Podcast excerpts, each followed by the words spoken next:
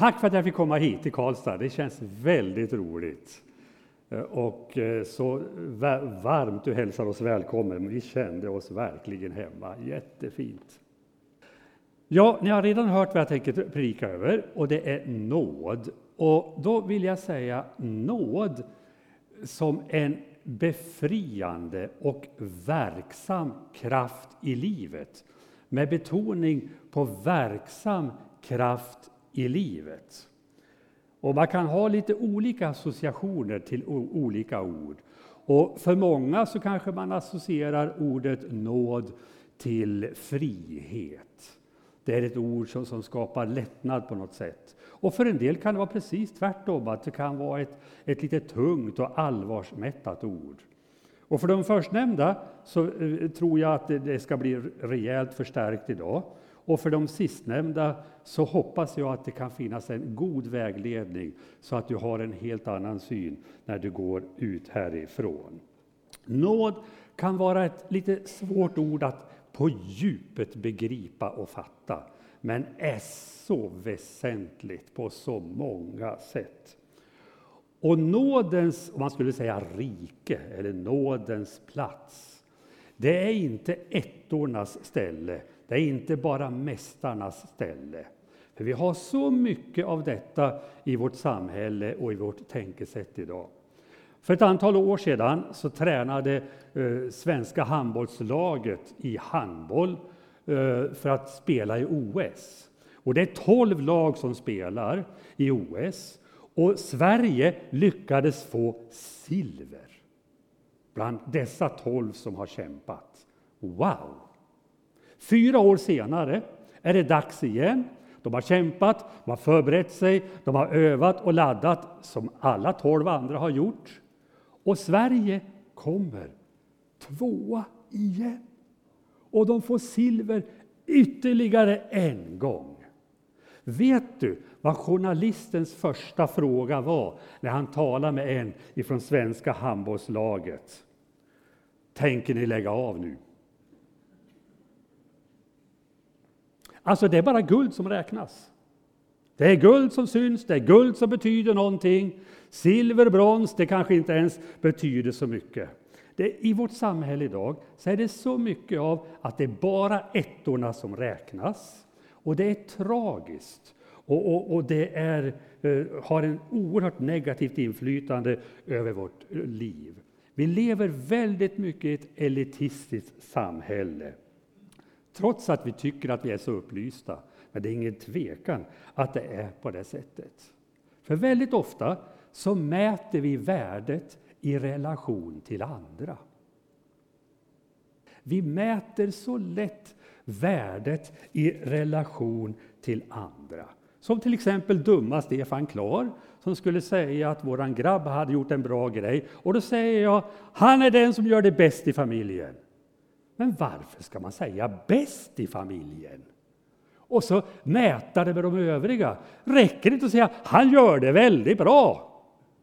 Men det är så nära till hans att mäta värdet i relation till andra människor.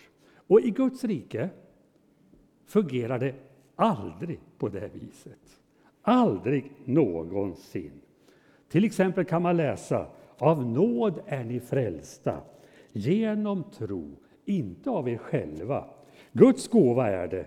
Det beror inte på gärningar. Ingen ska kunna berömma sig. Aha, så nu predikar du jantelagen här nu då, va? Nej, det gör jag inte. Men det handlar om värdet. Värdet eh, mäts aldrig i relation till andra, för du har ett oerhört värde.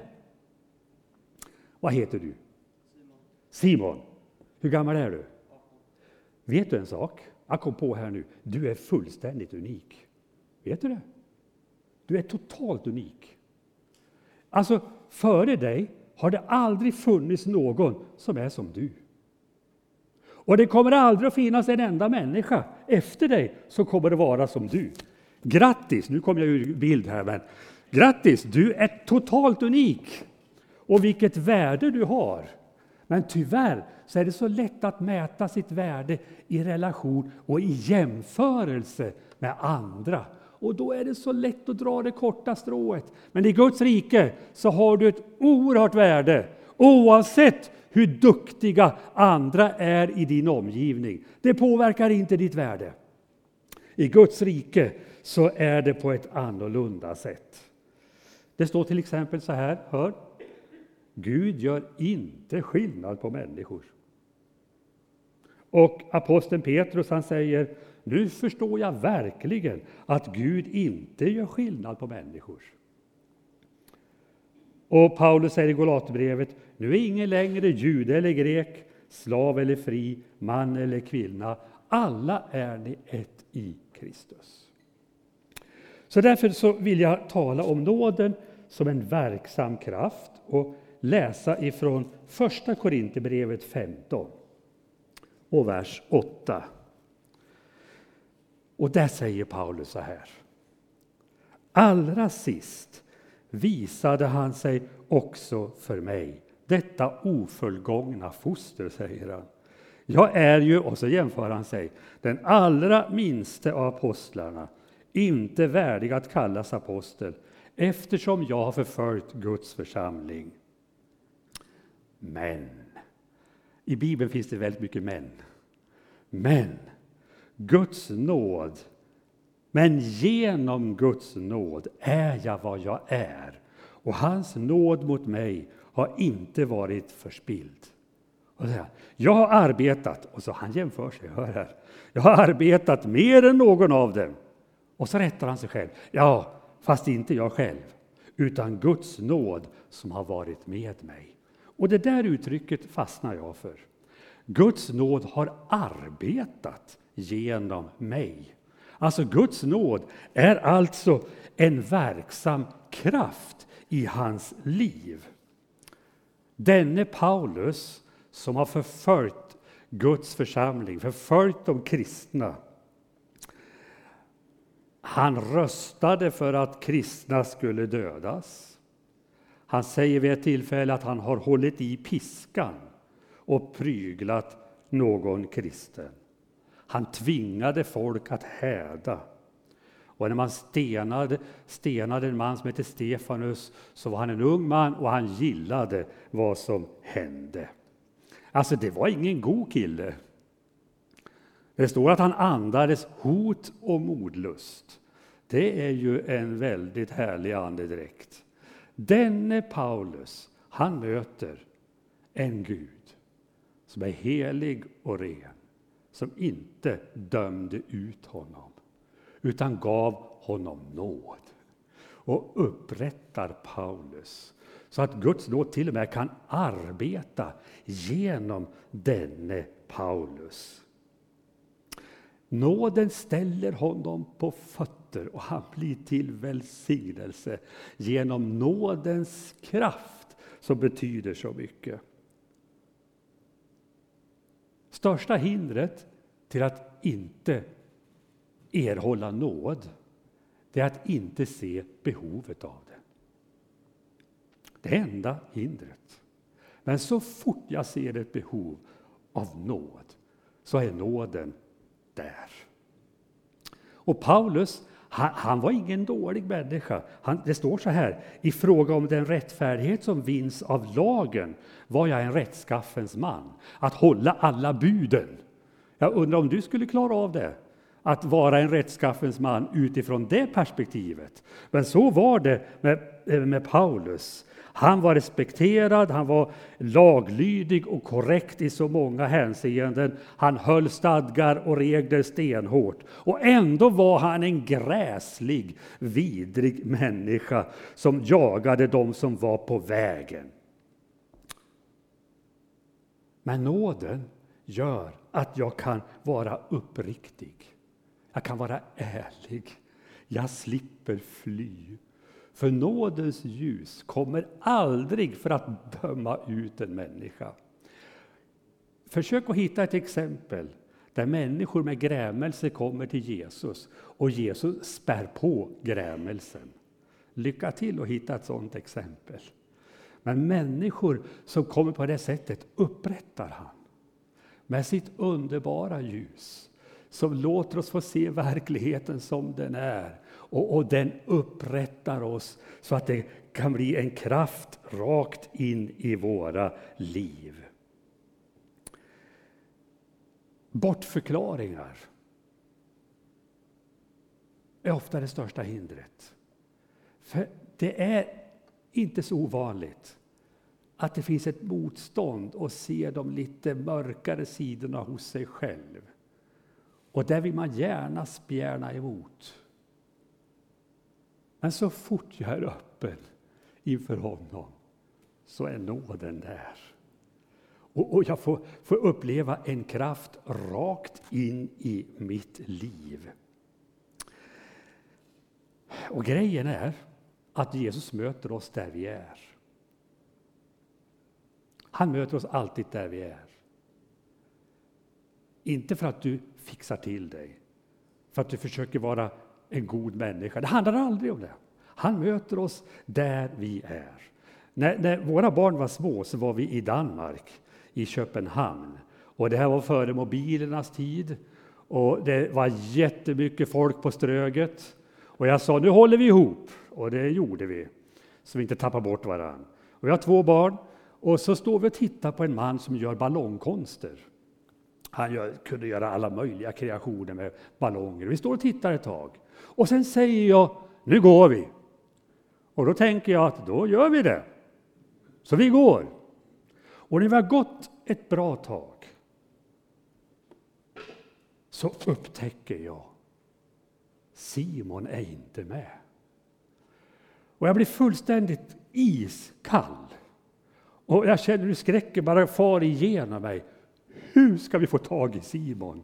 Bland alla dessa människor.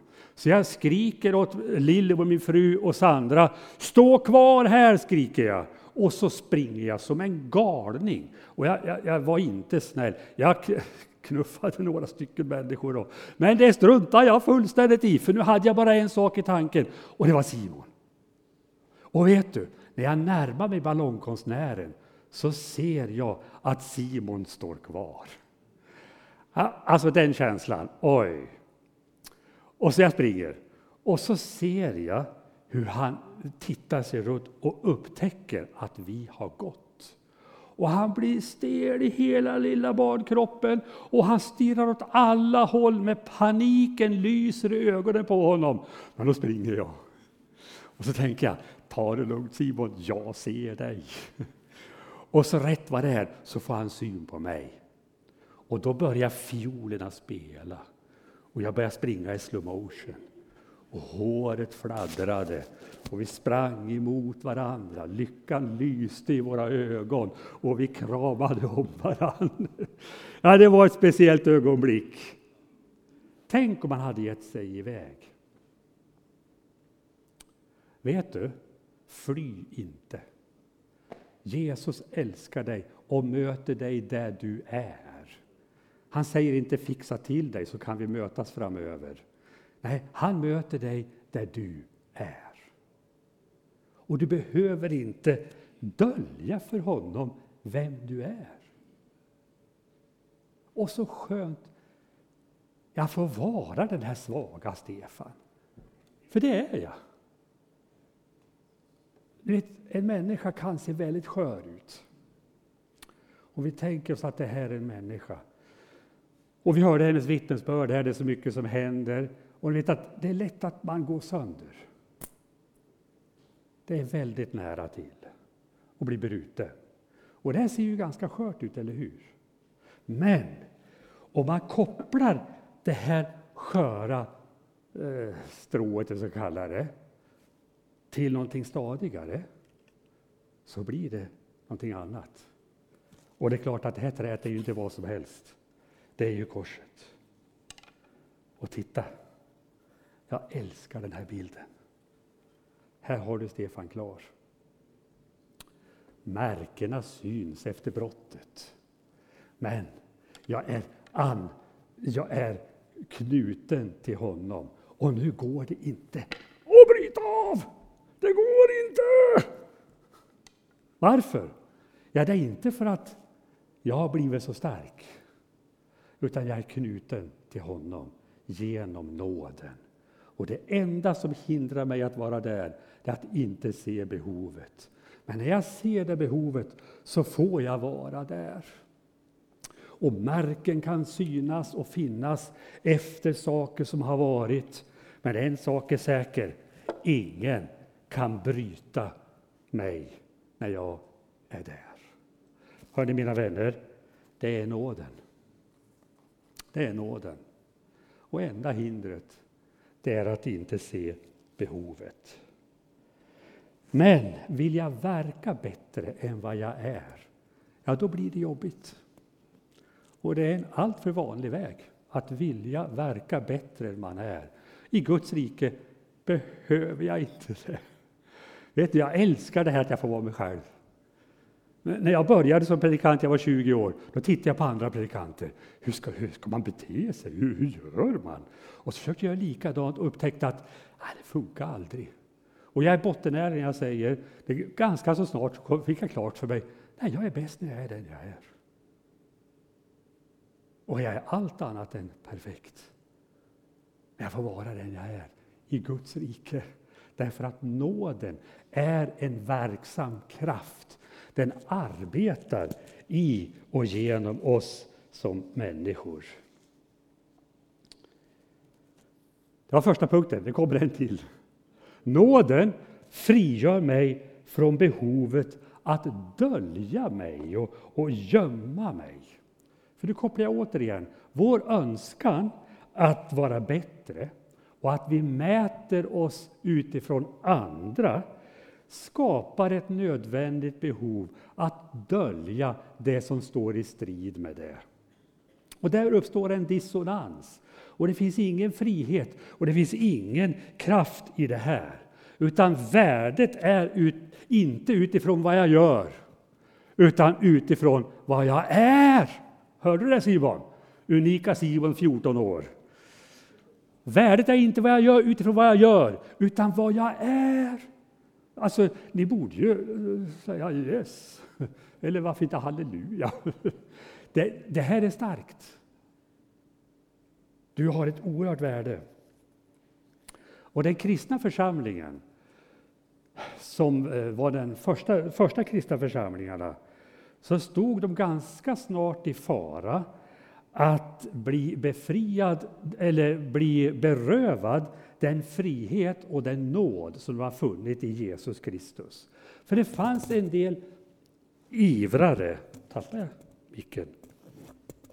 Ja, där är den. Som sagt var, man behöver inte vara fullkomlig.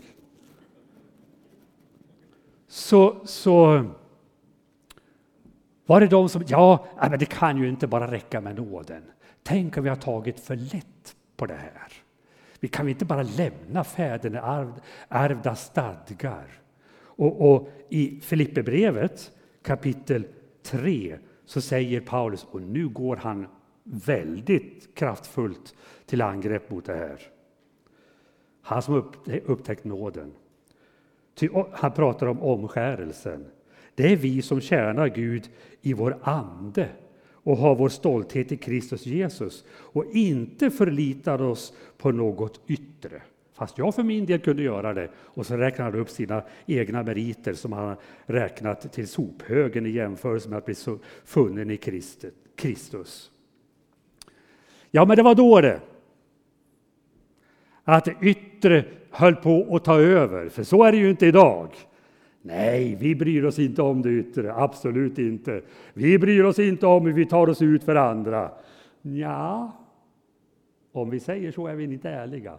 Utan det är så nära till hands att tänka på hur jag tar mig ut inför andra människor. Att de yttre företrädena blir viktigare än det inre livet. För till exempel vad många kristna människor det är som av en händelse tittar på TV. Av en händelse så såg jag ett program.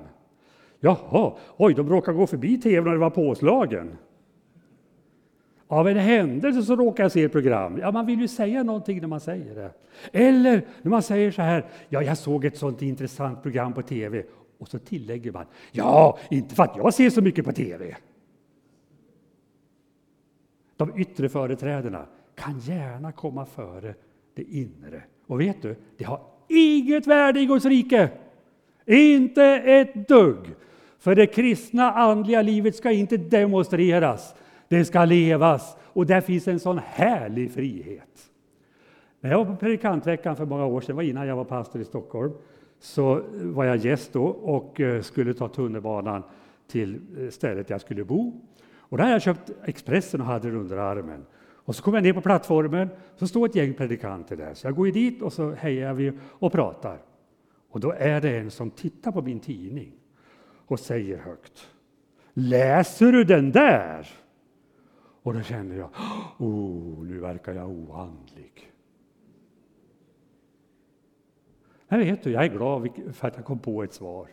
Jag sa, ja, jag har ju köpt den så då ska jag väl läsa den.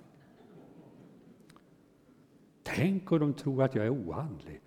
Vad spelar det för roll? Va? Det andliga livet ska inte demonstreras, det ska levas. Men de yttre företrädarna har en sån förmåga att komma i förgrunden. Och där finns ingen frihet, men det finns en underbar frihet i nåden i Kristus Jesus. Där jag får vara bunden ihop med honom på det här sättet, mitt i all bräcklighet. Och så får jag vara den jag är. Nåden befriar oss från behovet att döma andra. Sista punkten. Nåden arbetar genom oss. Och vad var andra punkten? Som jag precis har talat om. Nåden är en verksam kraft och eh, ja, jag heter Stefan Klar. Jo, den frigör oss från behovet att, att, att gömma oss. Och dessutom, nåden befriar oss från behovet att döma andra. Var det någon som kunde förmedla nåd så var det Paulus. Som hade upplevt denna befriande nåd. Han kunde förmedla den till andra människor. Simon Petrus, en annan lärjunge till Jesus, som, som hade ett företräde framför alla de andra lär, lärjungarna. Och han lovade så mycket och höll inget av det han lovade, utan det sprack och rasade rakt igenom.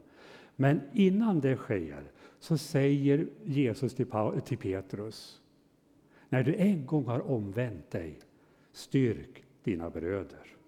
Och jag tror Petrus undrar, vad talar han om? En gång om, kan jag bli mer omvänd än vad jag är? Det finns ingenting mer än Jesus för mig. Jag har ju lämnat allt för att följa honom. När du en gång har omvänt dig, styrk dina bröder. Den där Petrus som hade ett stort förtroende för sin egen styrka. Han kunde nog inte förmedla styrka så bra. Men när han rasar igenom och blir så där bruten så möter han Jesus i en sån befriande nåd. Och är det någon som kan förmedla nåd nu, då är det Simon Petrus. Han har upplevt den nåden i Kristus Jesus.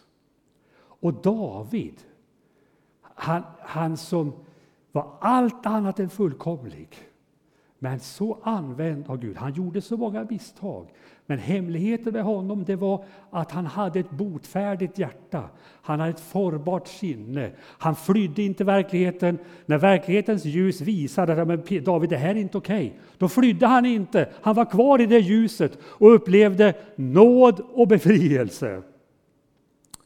Och vid ett tillfälle så ber han om nåd och förlåtelse. Och så säger han, med tanke på att få det, då ska jag lära, då ska jag lära andra dina vägar. Fint. Då ska jag lära andra dina vägar. Man vill ju gärna, det här han borde få veta sin väg minsann. Men David, han vill visa på Guds vägar som en nåd och upprättelse. Och är det på det sättet, då blir det nära till hands att behovet att tala illa om andra, det förminskas.